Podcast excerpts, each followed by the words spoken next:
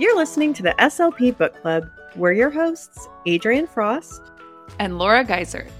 This month we're reading Social Emotional Learning and the Brain by Marilee Sprenger. Let's get into it.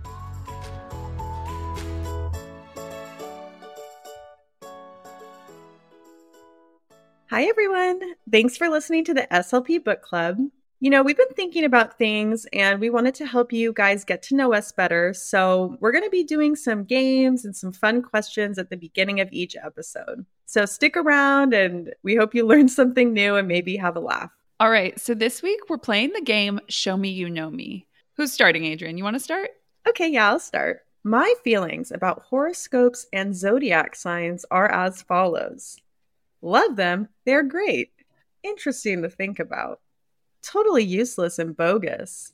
I'll read them for a good laugh. Okay. I feel like I know you on this one. You're going, love them. They're great. Except I don't know how much weight you put into horoscopes, but I know you care about zodiac signs. Okay. See, this was just a softball because this was our first time doing this. I was setting you up for success, not failure. Yeah, I really am into astrology, astrology girly for sure. I love to do people's birth charts. I feel like when somebody gives me their birth time, I'm just like being handed the keys to the kingdom. And then I just know everything about them.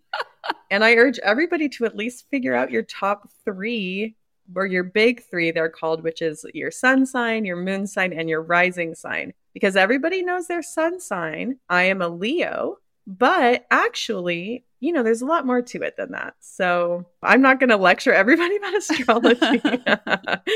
But um, yeah, it's really fascinating for me. I think it kind of has a lot to do with psychology, and that's why I really like it. It's also kind of fun to like blame, you know, things on it, like, oh, you're only doing that because you're a Capricorn or whatever. Yeah. And then horoscopes kind of depends on where the horoscope is coming from. Okay. So if it's from the Fresno Bee. Probably not. No. In fact, I actually read something where it was a girl talking about how her first job, she was hired by like Teen Vogue and she was put on horoscopes.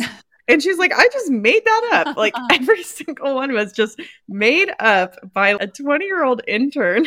Oh, I made decisions about relationships in high school based on the horoscope. Broke up with boyfriends before because of it. Gosh, what power. What? Wow. Got to be careful how you wield that. Yeah. All right. So let me do one for you. Ready? Yes. Okay. Instant ramen noodles are disgusting, unhealthy, and gross. Delicious. I still eat them every now and again. They're cheap and tasty.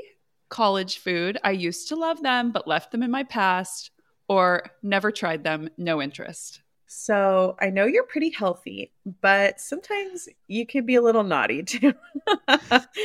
So I think the best choice, most educated choice for me is going to be B. Like you still eat them maybe sometimes, but it's not a staple. Yeah. Okay. So I was going to say college food, left them in the past, because really I like to think of myself as a person who doesn't eat ramen noodles.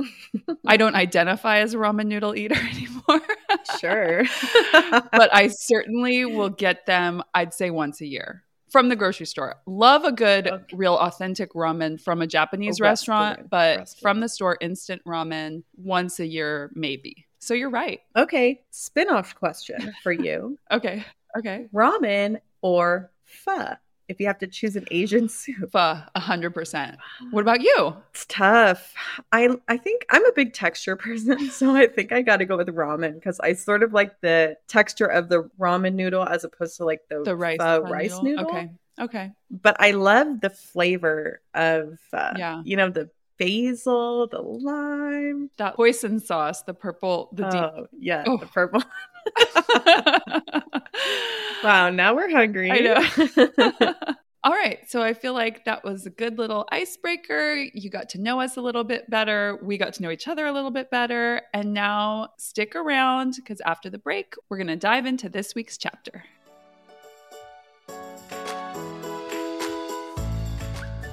Do you love free stuff? This month, we'll be giving away a one hundred dollars Amazon gift card, plus a copy of next month's book, Take Time for You: Self-Care Action Plans for Educators by Doctor Tina Boogren.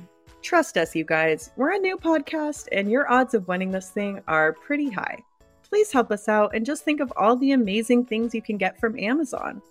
Maybe some self-care things if you want to stick with May's book theme. Some bubble bath, more books, wine. Did you know you can get wine from Amazon? Listen, we're not here to judge. Here's how to enter. If you love the podcast, leave a five-star rating and review on Apple or Google Podcasts. Then take a screenshot of your review and email it to hello at the s l p book club dot com. If you want extra entries in the drawing, post about an episode you loved on your Instagram stories with a link to the show and make sure to tag at slp underscore book club. Please don't mention that it's part of a giveaway and only post if you really do love the show. If you have any questions about how to enter, email us at hello at the s l p book club dot com. We've also included all this information in the show notes if you're more of a visual learner. We'll be accepting entries until April twentieth. Then we'll draw a winner. Good, Good luck! luck.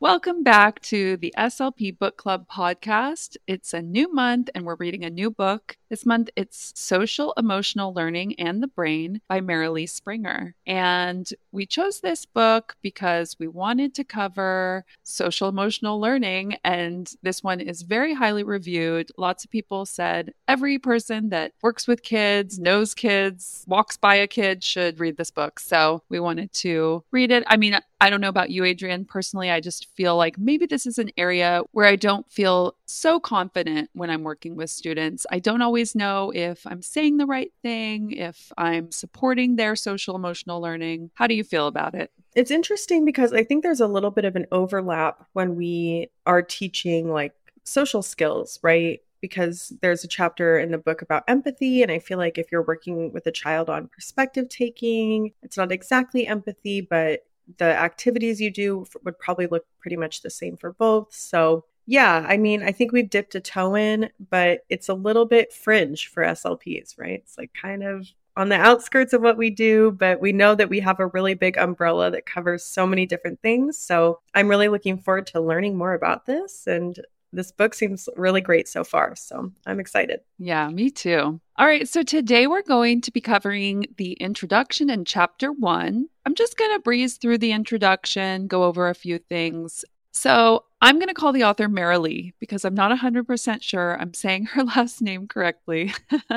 But Marilee says that social emotional learning and trauma-informed practices should be foundational in our educational system because many students are affected by adverse childhood experiences, or A C Es, and positive child experiences can counteract some of the resulting trauma. And she says every child has a story. We have the power to help rewrite those stories and reinforce others by building relationships with kids, helping students feel love and a sense of belonging, teaching them empathy, making them self-aware, helping them regulate their feelings, supporting them in social awareness, teaching them how to handle relationships, and teaching them how to choose and make wise decisions that will affect their future. So she gives a little background on herself, just that her childhood was difficult. She never believed she was good enough. She wasn't allowed to show her feelings or cry at home. She really didn't trust others, especially men, but she had two teachers who really saved her in first and fifth grade.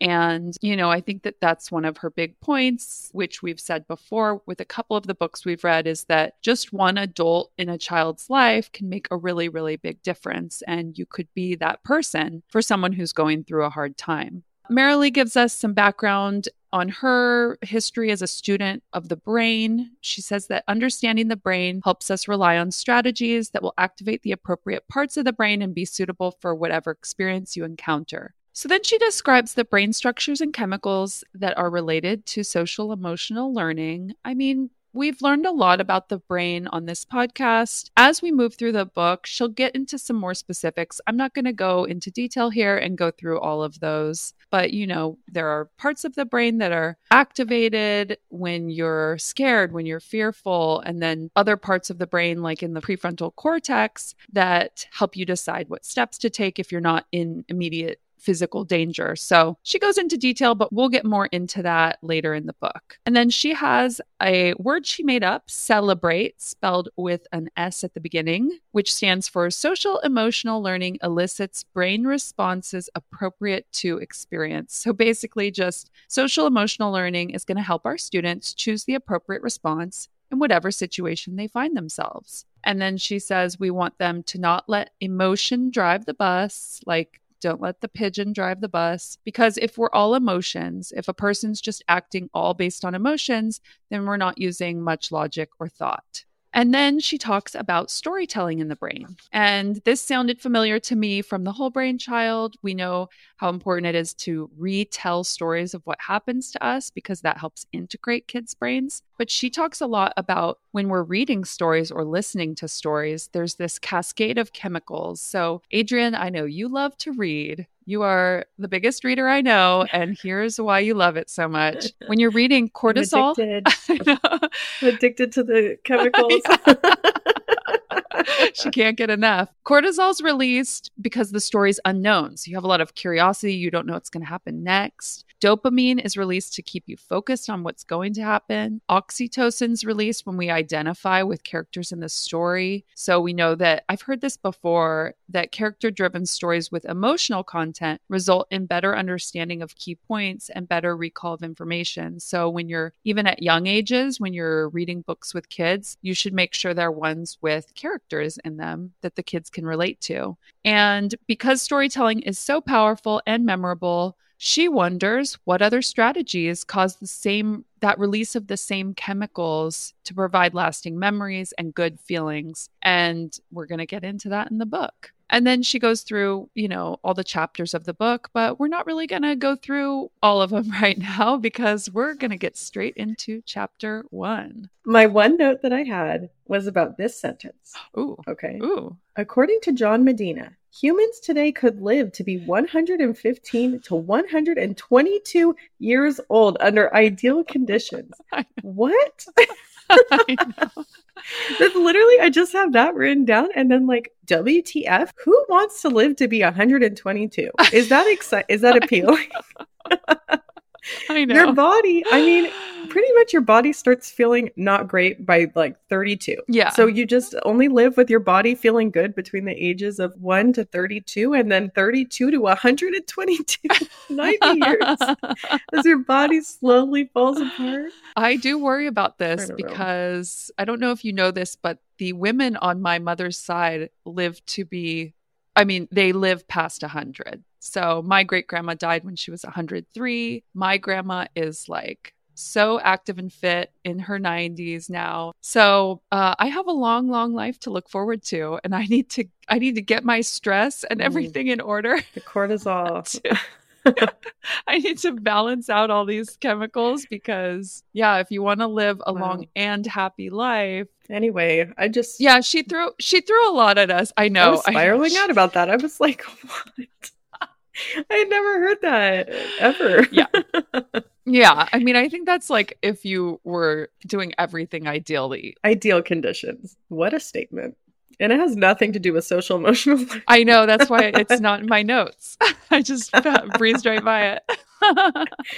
All right. I'm ready for chapter one. All right. Let's do it. So chapter one is called Building Teacher-Student Relationships. Building and maintaining relationships is the core of life. And she says that positive relationships between teachers and students have a massive impact on learning, and we need to model relationship building for our students. So she gives a story of a teacher, Sarah, who's really passionate about teaching history, but gets negative reviews from her students when it comes to adjusting material, when they're struggling, being available in and out of the classroom, or noticing that students are having difficulty. So the principal sits down with her, tells her, your students really need to trust you. They need to feel noticed as individuals. And they wrap up this part of the story. We're going to come back to it, but Sarah just says, I've never been good with relationships and I don't relate to people well. And she's like, maybe I need to take a course. So when we're talking about the relationship between teachers and their students, Alan Beck, the founder of Advantage Academy, once said, you can't take care of the Bloom stuff until you take care of the Maslow stuff. And what he's talking about is Bloom's taxonomy,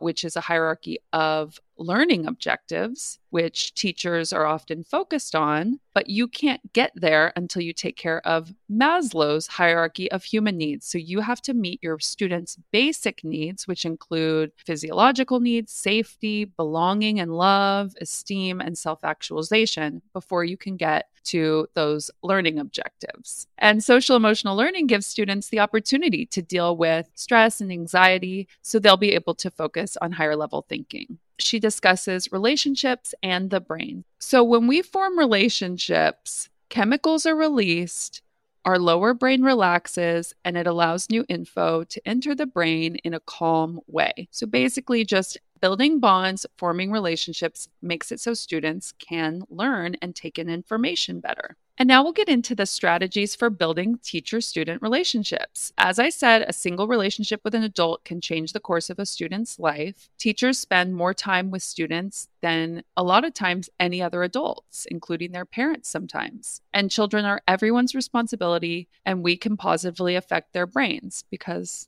I don't know if you know, but children are the future.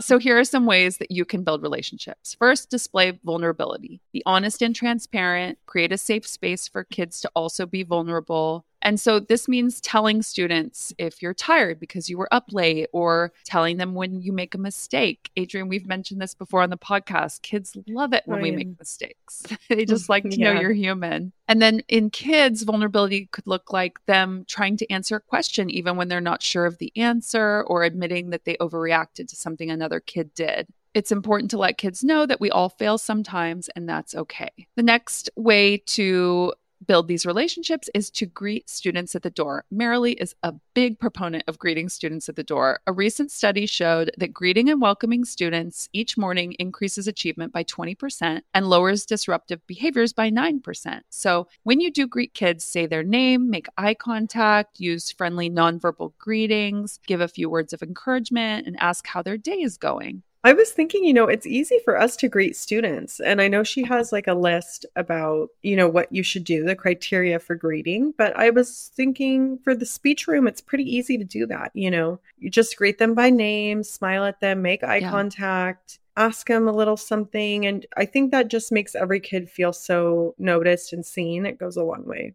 Yeah. And I was thinking, I worked in elementary school. So with some kids, I could just call and have them sent over. But for the most part, I picked my kids up. So I walked to the classes, picked them up. Sometimes I had a long walk with one student where I really could just talk to them about what was going on. So, and you know, I think we're going to get into it, but later she says kids just want people to listen to them, and they don't get a lot of opportunity in a class of twenty to thirty kids. The teacher doesn't necessarily have a lot of time for all their individual stories. So a lot of times I'd pick up my little second graders and just like they just unleash everything that's going on in their life to me. You know, they do just want someone to talk to. So yeah, for me, the greetings, I think this is more for teachers. Obviously, it's important not to just, when your kids come in, not to just be sitting at your desk focused on something else while they all take their seats, to be at that door, letting them know that you're happy they're there today and that you look forward to seeing them every day.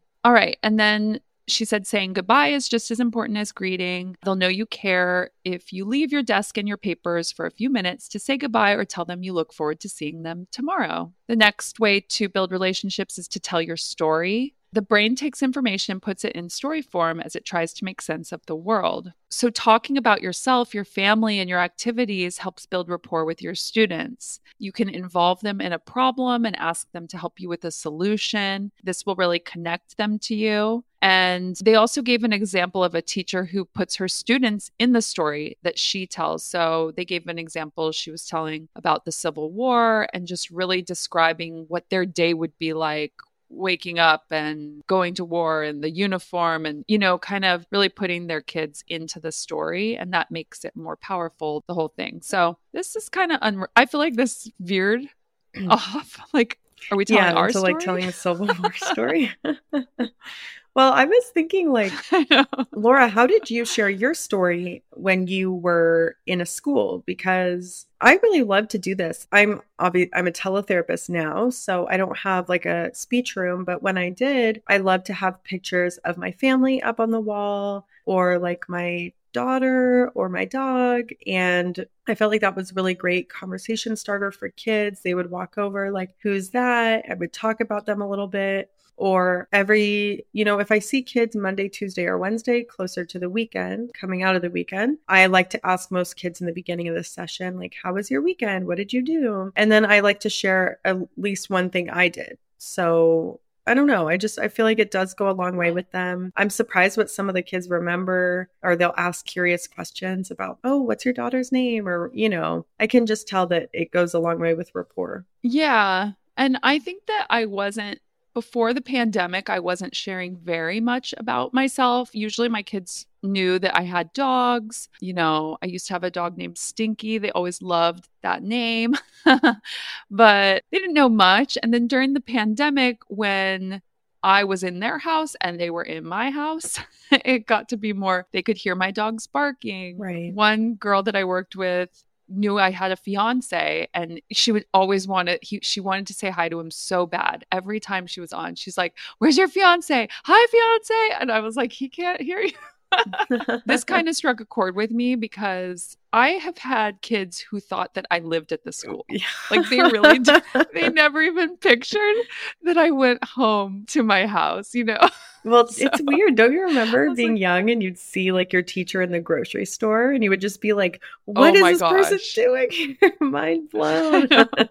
All right. So then she'll talk about this more, but involving kids in a problem. I think that Dale Carnegie in the book, How to Win Friends and Influence People, says this, that people like when you ask them for their help with something, especially if you know it's a strength, like, hey, I know that you really like video games. I was thinking of getting this for my nephew. What do you think? You know, having a kid connecting with them about something in your life could really go a long way.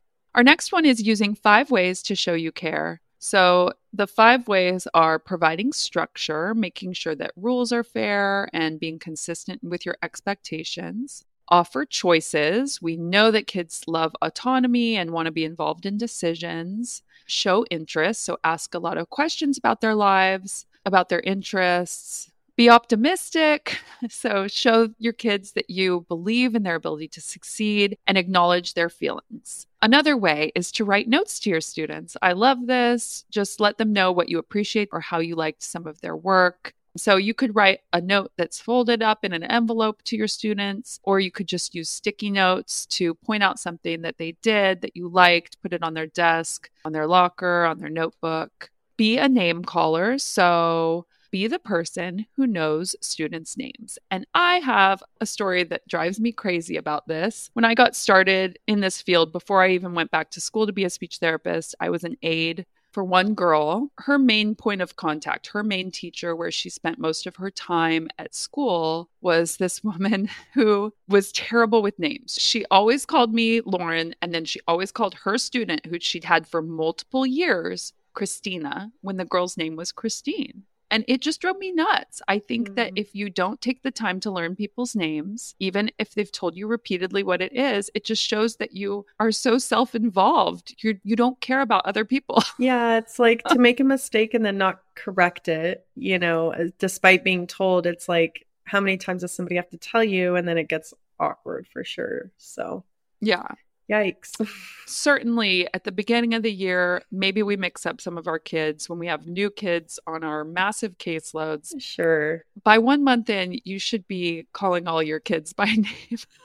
Absolutely. Yeah. Okay. She points out it's important for students to hear their own names pronounced correctly with a positive connotation. Of course. Our next strategy is to call on each student regularly. Be fair in how you show kids you care. Don't just call on the kids who are always raising their hands. And then go the extra mile. So attend extracurricular activities that your students are involved in, or run them yourself. She suggests that you could ride the bus with a student who's scared or doesn't know anybody. Send positive notes home. These are very optimistic suggestions. Make home visits. I mean, for a teacher, maybe, I know that home visits happen at times. Yeah. Call a student after a bad day and learn an English learner's native language, just a few common words and phrases so that you can show them that you care about them. And then she suggests the two times ten, or is it two by ten strategy? It is a strategy where you spend two minutes per day for ten consecutive days talking with an at-risk student about anything the student wants to talk about. It takes the pressure off of both of you, and it's just a brief intervention you can use to build relationships, and it's really helpful for dealing with disruptive students. Some teachers think that they don't have time to do the two-minute talk with a student, but just think about the time you spend correcting behavior and how if you spent that time doing this relationship-building activity, you would cut down on all that correcting that you're doing. It actually, in the long run, gives you more time because you build these relationships with your kids and then they're less disruptive.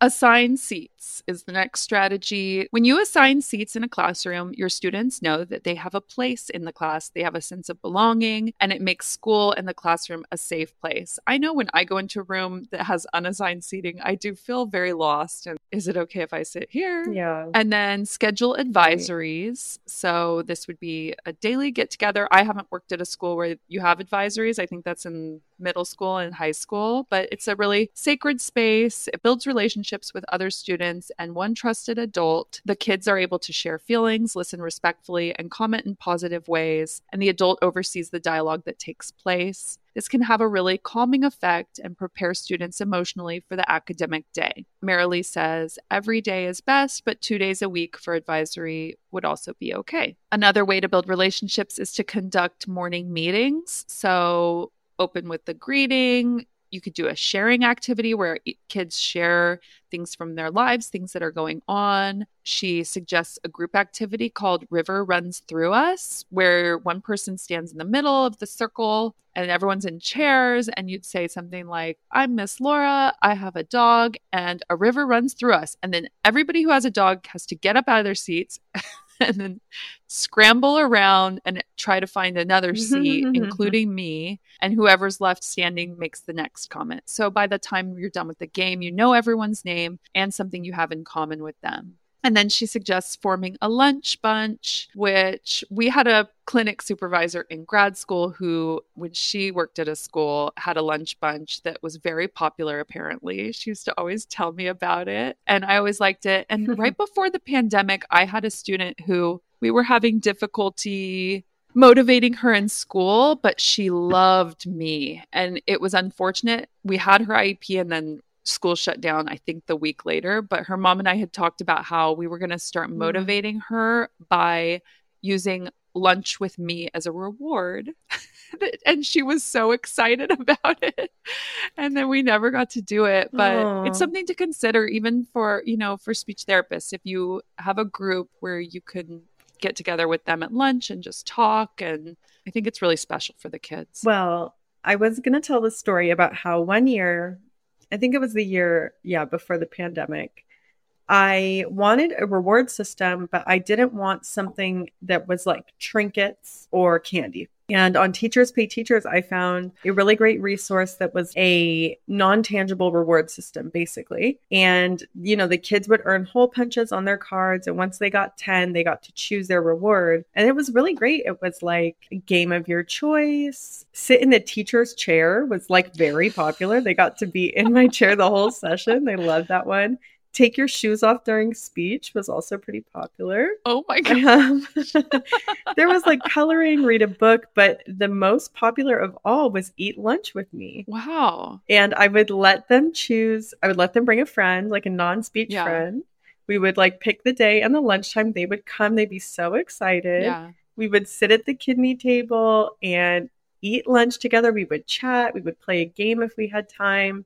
And it was just so fun. And like, I was always so flattered that, you know, the most rewarding thing for them was coming and having lunch with me. It was just so sweet. Spending time with you. Yeah. Yeah. So the last one is just to nurture relationships. So once you've established a relationship, by using greetings, asking a lot of questions, making time for one-on-one time with your kids, then you need to maintain it by checking in with them regularly, recognizing good behavior, keeping your interactions positive, and then also repair any breakdowns that you have in that relationship. So avoid holding mistakes over kids' heads. Criticize only behavior, not the actual student. Take responsibility when you had a part in a problem that comes up, and just always make things right with kids if something does break down. So she just wraps up the chapter.